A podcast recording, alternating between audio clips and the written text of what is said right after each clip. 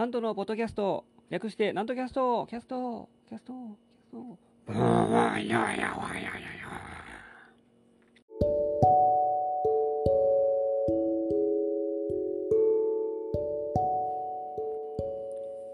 い、皆様こんばんは。ご機嫌いかがでございますか？上方講談会の宮根誠司こと旭堂なんとでございます。いかがお過ごしですか？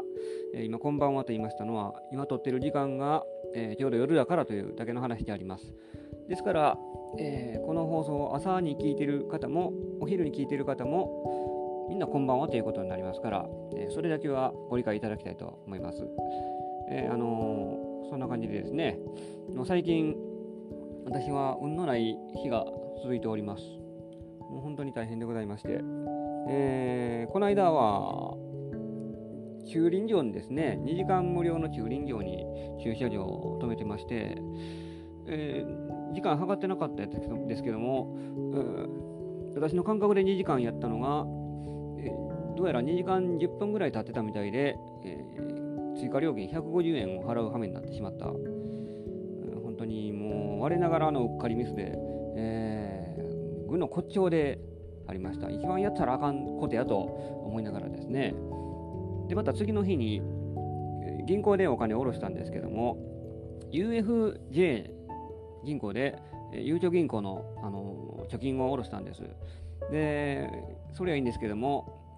うん、あの私のもう一番やったらあかんと思ってることをやってしまった。手数料取られたんです。ひゃくじゅうえん。もう悔しいですね、あれ。えー、うん、だからもう確認すりゃいいんですけども、それはもちろん。でもあれ、あれは ユーエフジェー が悪いんです。あのまあ、いけるやろうと思って私、それにゆうちょ銀行、まあ、銀他の銀行でも下ろせるから、うん、大丈夫やろうと思ったんですけども、あのカード入れてやってる時にだいたい確認画面が出るもんじゃないですか。えー、ゆうちょ銀行で、えー、入れてますけども手数料かかりますけどいいですかっていう確認があるはずやのに、であの普通に私がそのゆうちょのカード入れて金額をして、でお金が出てきて、であそうかと思って明細書を見たらひゃくじゅうえんって書いてあるんです。あれ悔しいですね。誰に怒っていいか分かんないですもん。 ユーエフジェー に怒ったらいいんですけども、もうあれもう腹立ってね、もうもう悔しいですね。ああいう地味な嫌なことがあると本当にダメージ、なんかボディーブローのように効いてきますね。えー、そんな言いながら、えー、また次の日もですね、あのお墓参りに、えー、行ったんですけども、お線香買ったんですけど、お線香買ったのがあのた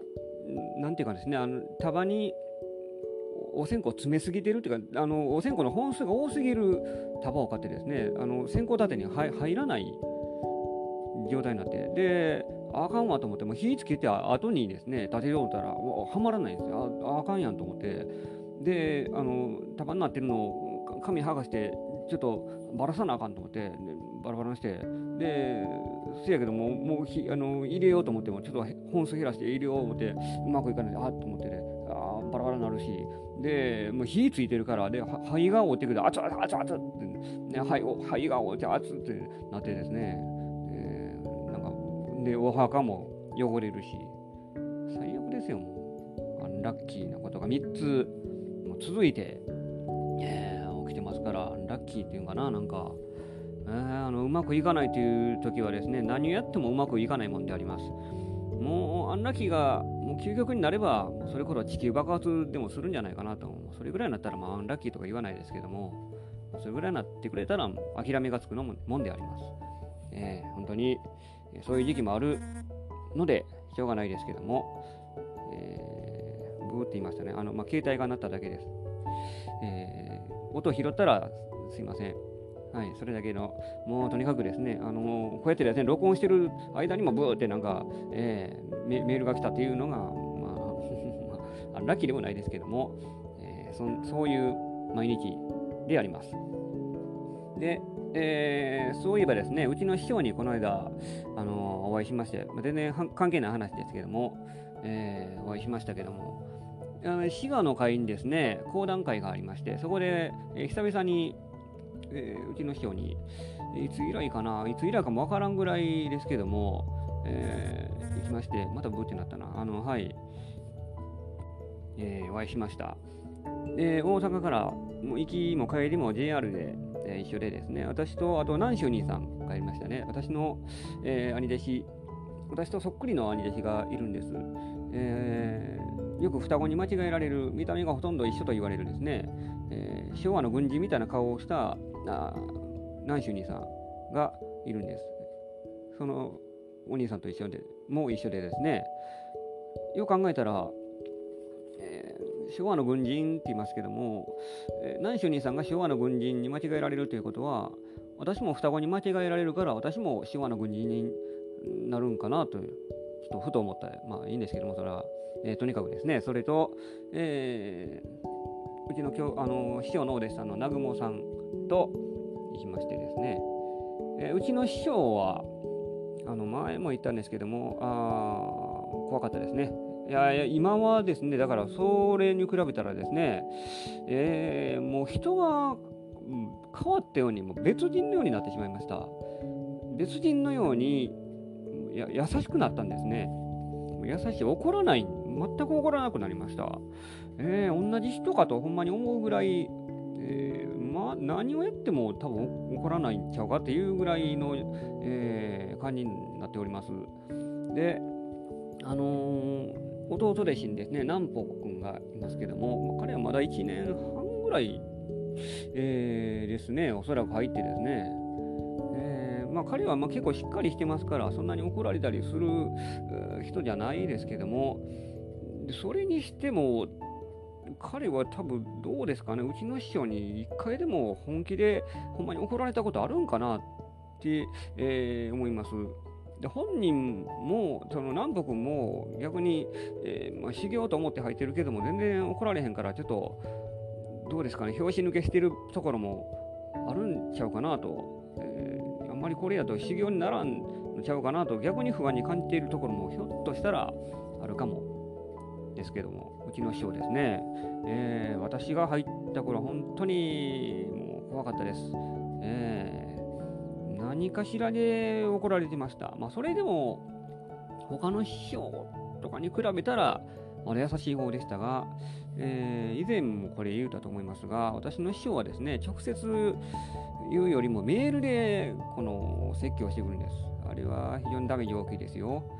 えー、あのメールで、しかも夜中にメール来ますからね、えー、お前さんなんか昨日 あ, あんなことあったけどあれ、あれは何やとか感じでですね、結構長文が送られてくるんです。ね、あの文字で見ると非常に私も精神的にきますからね。で、まあ、あの怒られてですね、長文できまして、ですぐメール返してですね、申し訳ございませんって、えーまあ、謝罪のメールを返したりしてましたが、すぐ返すとまたそこからまたね、それからまたこの間のあれは何やとか言ってですね、でそれもまた長文でわーっと来てですね、それ申し訳ございませんってまた返して、で返したらまたまたそこですぐに、えー、大体お前はみたいな感じで、あらこうだって言って、もうずっとなんかそんまさんかいよんかいぐらいですね、続けたまに来ますから、あれはもう、えー、うちの師匠は大体ですね エービー 型ですから、 ど, どこ突然怒り出すことがあります。おかしなタイミングで、あのー、突然ブチ切れたりしますから、あのー、師匠が、えー、普通に話してても、えー、なんか、まあ、私がちょっといらんこと言ったら時も、まあまあ、それが多分原因やと思いますけども、穏やかに話してるつもりがだんだんなんか自分ご自分で話をしているうちに怒りが増幅していて、えー、お前はって感じで突然ブチ切れられるということが何回か、えー、ありました。で、まあ、だからですね、地雷がどこに埋まってるかもう初めのうちは全く分からなくて、ね、それで散々な目にあったことが何回か、えー、ありました。まあそれもですね、経験しているうちに、えー、ここは、うん、こうした方がいいっていうのはだんだん私も我ながら覚えてくるもんでありますから、なんとか対処できるようになってですね、えー、できるのかどうかできているのか分かんないんですけども、でメールもです、そのメールね、夜中に来ますから、私がそこで覚えたのは、すぐに返すとまた、えー、そこから続けてきますから、あの そ, のそういう説教の長文のメールが来たらそこで無視するんです。無視して寝てる寝てるふりをして、えー、もう夜中ですから寝てるもんやということで、でそのまた、まあ、次の日の、えー、朝とかそれぐらいに、まあまあすいません、申し訳ございませんと、ちょっと短めのメールで、えー、謝るという術を覚えたんです。ね、あのうちの師匠はその時間あのメールをその来て返すっていうのが割とまちまちすぐ返すすぐ返す時と、時間ずいぶん経ってから返す時と全く返さない時がありますから、ね、それをあの覚えて、それやったら同じようなあの見方で逆にですね、私もすぐに返さずに、えー、時間差を置いて返せば、うちの師匠もだから そ, その時になるともう怒りが収まってますから、 朝, 朝とかですね、えー、だったから、えー、今度から気をつけなさいよで終わってくれるというのを覚えて、えー、そうしたわけであります。ね、それそういうことがあって、まあ、でもやっぱり直接怒られてる時もがまだましやったと思います私は、えーあのー、それでもですね、繁盛亭の昼席で私が怒られたことがあったらしいです。もう記憶ないですけども、えー、怒られたことがあってですね、同期の露野誠さんがその現場を、あのー、一緒にいたんですけども目撃してみたいで、何歳もしようめっちゃ怒られてたなっていう。なんとかめっちゃ怒られた、めっちゃ怖かったんけどって、あの言われてました言われました。あの、あの本人が怒られるより周りが見てる方が多分怖いんでしょうね、ああいうのおそらく、えー、自分まあ本当に同期ですから同じぐらいの立場の、えー、人間で、えー、自分が怒られてるの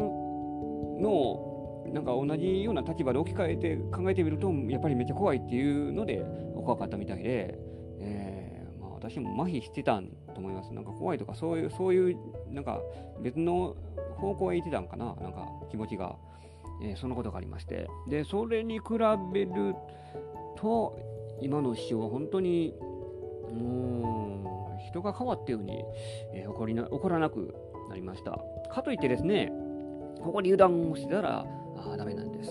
油断をしてると絶対人間、えー、やっぱりひどい目にありますから、えー、気をつけなければいかんのであります。あの忘れた頃に去年ですかね、あのやっぱりそれでも怖っと思ったのが、えメールが来てですね、お前さん独演会しなさい。怖かったです。あれ怖いというより、まあ、耳の痛い話ですけどね、えー、さんよねん後に真打ちになるから今のうちに足場を固めなさい、お客さんを集めなさいということで、えー、独演会しなさいというのがね、えー辛いですよ。やっぱりお客さん集めるのはね、いまだに私もなかなかうまくいかないですし、えー、独演会となるとそれもさらにもう必死で、えー、やっぱりカッコつけないといかないですけどね、そこは、えーまあ、あのお客さん必死で、えー、集めてなんとかせなあかんっていうのがもうやっぱりもう夢にも出てくるような苦しみですから、やっぱり耳のやりたくないです、どうしてもね。それでもまあやらなあかんっていうのは分かってますけども、えー、そういうメールが来た時はやっぱりまあやっぱり、えー、油断したらあかんなと、えー、思いました、えー、甘やかされる怒らないと言って、えー、甘やかされてるのかなと思ったら、まあ、まあやっぱりそうでもないという、えー、のでありまして、やっぱり、えー、そんなことがあってでこの間、えー、滋賀の会で一緒になりまして、でお会いしたらまあ本当に終始ご機嫌な感じでですね、えー、怒るとかなんかそんな全くないですから、まあ、我々もそじゅうねんそこいら経ったら別にそんなに、いやでも人によりますけどね、じゅうねんそこいら経ってもいまだにあの厳しく言われる あ, ありますし、あの穏やかで ジェイアール で行きも帰りもずっと一緒だったんですけども、えー、あの師匠がおっしゃったのが、お前さんの話で一番悪たのはってですね、えー、コロナになってお前さん仕事減ったから大変やろってわしが言ったら、お前さん前から暇やったんで全然変わらないですよって言って、あれ笑うたわ言ってね、爆笑したわ言ってね、腹抱えて笑ったわ言ってね、えー、私別に何も面白くないんですけども、えー、自虐的なネタ、あうちの人ああいうの好きみたいで、まあまあ、えー、めっちゃ笑ったわ言ってね、えー、その時も笑ってましたね。まあ喜んでくださったらそれでいいんですけども、えーそんなことがありました。で終始穏やかでですね、で、えー、終わって滋賀から帰ってきて大阪に着いて、まあ、いっぱい飲もうかってお腹空いてるやろみたいな感じで私と、えー、その、えー、南雲さんとさんにんで、まあ、飲み屋行ったんですけども、えーまあ、あの私も油断をしてました、えー、もうこのここ最近ずっと優しい師匠でしたら、えーもう何をやっても大丈夫やろうと思ったら、お酒は弱いんで、私お酒弱いんで、その、まあ、打ち上げがてら飲みに行っていちじかんはんぐらい経って、私がちょっと眠たくなった頃に師匠がそれに気づいて、なんとか眠たそうやからこの辺にしとこうかっていうのが、あれはビクッとしましたね、やっぱりね、えー、怖かったです、えー、なるべくそつなく最後までやり遂げようと思ったんですけども、やっぱりその眠たいというのを必死でごまかして隠してたつもりだったのにバレてしまって、ちょっと機嫌を損ねたのかなというのが、うん、ちょっとビクッとした 怖, 怖いっていうかですね、えー、やっちまったなっていう感じでしたね、えー、うちの師匠、そんな師匠今ろくじゅうよん、えー、ですね、ろくじゅうよんもうろくじゅう言われへんろくじゅうよんさいであります。で、まあ、ますますお元気な方でありますが、えー、そんな師匠の言葉で私が一番印象に残っているのはですね、これは全然その名言とかいい話でも何でもないんですけども、お前のやることは全部恨みやって言われたことがあるんです。全部恨め。私言われた時にですね、実はなぜか笑ってしまったんですこれ。あのいや心の中でですよ、顔で笑ったらもう余計もうぶん殴られますから、こんなのね、えー、笑ってしまう、心の中でなんかほくそ笑んでしまったですね。 な, なぜか言うたら、その全部裏目引けるってなかなかないんじゃないですか、えー、大概良かれと思ってやってる頃はことは、まあそこそこ表に出ることもあるで、その裏面ばっかりじゃないでしょう、おそらくね。えそれでもね、ちょっとぐらいええこともあるでしょう、おそらく師匠が喜ぶこともあるでしょう、ね、にもかかわらずですね、全部恨みやっていうの、逆に全部恨み引ける自分がすごいなって、なんか自分で感心してしまいました。でまたですね、あの、えー、あの表裏一体という言葉がある、あるぐらいですから、捉えようによっては全部表に出たんじゃないかなというので、それで、えー、だから怒ってるのは師匠が単に機嫌が悪いだけやから、えー、師匠が捉えようによったらおそらく全部表に出たんじゃないかなというので、自分で感心してしまったという、それで笑ってしまったという、もうわけのわからん、やっぱり精神状態が私もちょっとおかしかったんですね、おそらく、えー、そんなことが残っております。でもう一つ思い出したのが、まあ、今万年前座やと、ね、言われました。その時のついでに言われたんですけども、えー、万年前座でいつまでもいたら気楽でいいですよ。いつまでも万年前座でいられたいもんですけどね、逆に、えー、私の考えもどうかしてますけども、そんな師匠でございました。私もそんな師匠になれるかどうか分かりませんが、まあまあ頑張りたいと思います。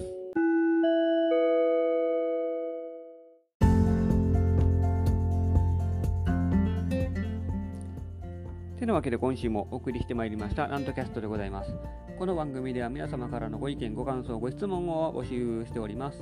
私のホームページ、極道なんとオフィシャルホームページに問い合わせフォームがありますので、そちらにお名前、ラジオネームで結構です、えーまあ、メールアドレスも入力するとかありますけれども、ご意見ご感想ご質問などをお寄せくださいませ。こちらでご紹介したいと思いますので、ぜひぜひ、えー、お待ちをしております。でまた告知がございます。じゅういちがつのついたちですね、日曜日、今週なんですけども、えー、だいごかい宝塚講談を楽しむ会を開催いたします。開演がごごさんじでありまして、えー、会場はですね、中山観音阪急のですね、中山観音駅降りてすぐのところにカフェミューズというところがあります。喫茶店、そこのにかいで、えー、行います。料金はにせんえんとなっておりますので、えー、で希望者のみ懇親会を行いますので、終了後にですね、えー、それは別途にせんえんということになっておりますけれども、えー、もちろん講談会だけでも結構です。いちじかんほどの会になると思いますので、えー、ぜひあの お, お, しお越しくださいませ、えーあのー、ご予約をお待ちしております。こちら の, あのホームページの私の、えー、そこ同じところ問い合わせフォームでも受け付けますので、えー、ぜひぜひ来てくださいませ。お昼のひとときさんじからですので。で、もう一つじゅういちがつじゅうしちにちに、えー、極度なんと講談でカラホリを開催いたします。えー、抹茶町の駅降りて、えー、レーンというところがあります。さんばん出口降りて、えー、すぐ右手の階段登って、えー、正面にですね、レーンという施設、商業施設、あのー、古い建物の、えー、そこのにかいの和室で、えー、行います。和文化伝承協会というありますけども、えー、そこで私の一人の講談会いちじかんはんぐらいの予定であります。に席行いますので、こちらはせんごひゃくえん前よりせんはっぴゃくえん当日になっておりますので、えー、午後のしちじからです。じゅういちがつじゅうしちにち火曜日の午後しちじからですので、こちらもご予約受け付けておりますので、お待ちをしております。てな具合で今週もお送りしてまいりました。次回もお楽しみに。お相手は極道なんとでございました。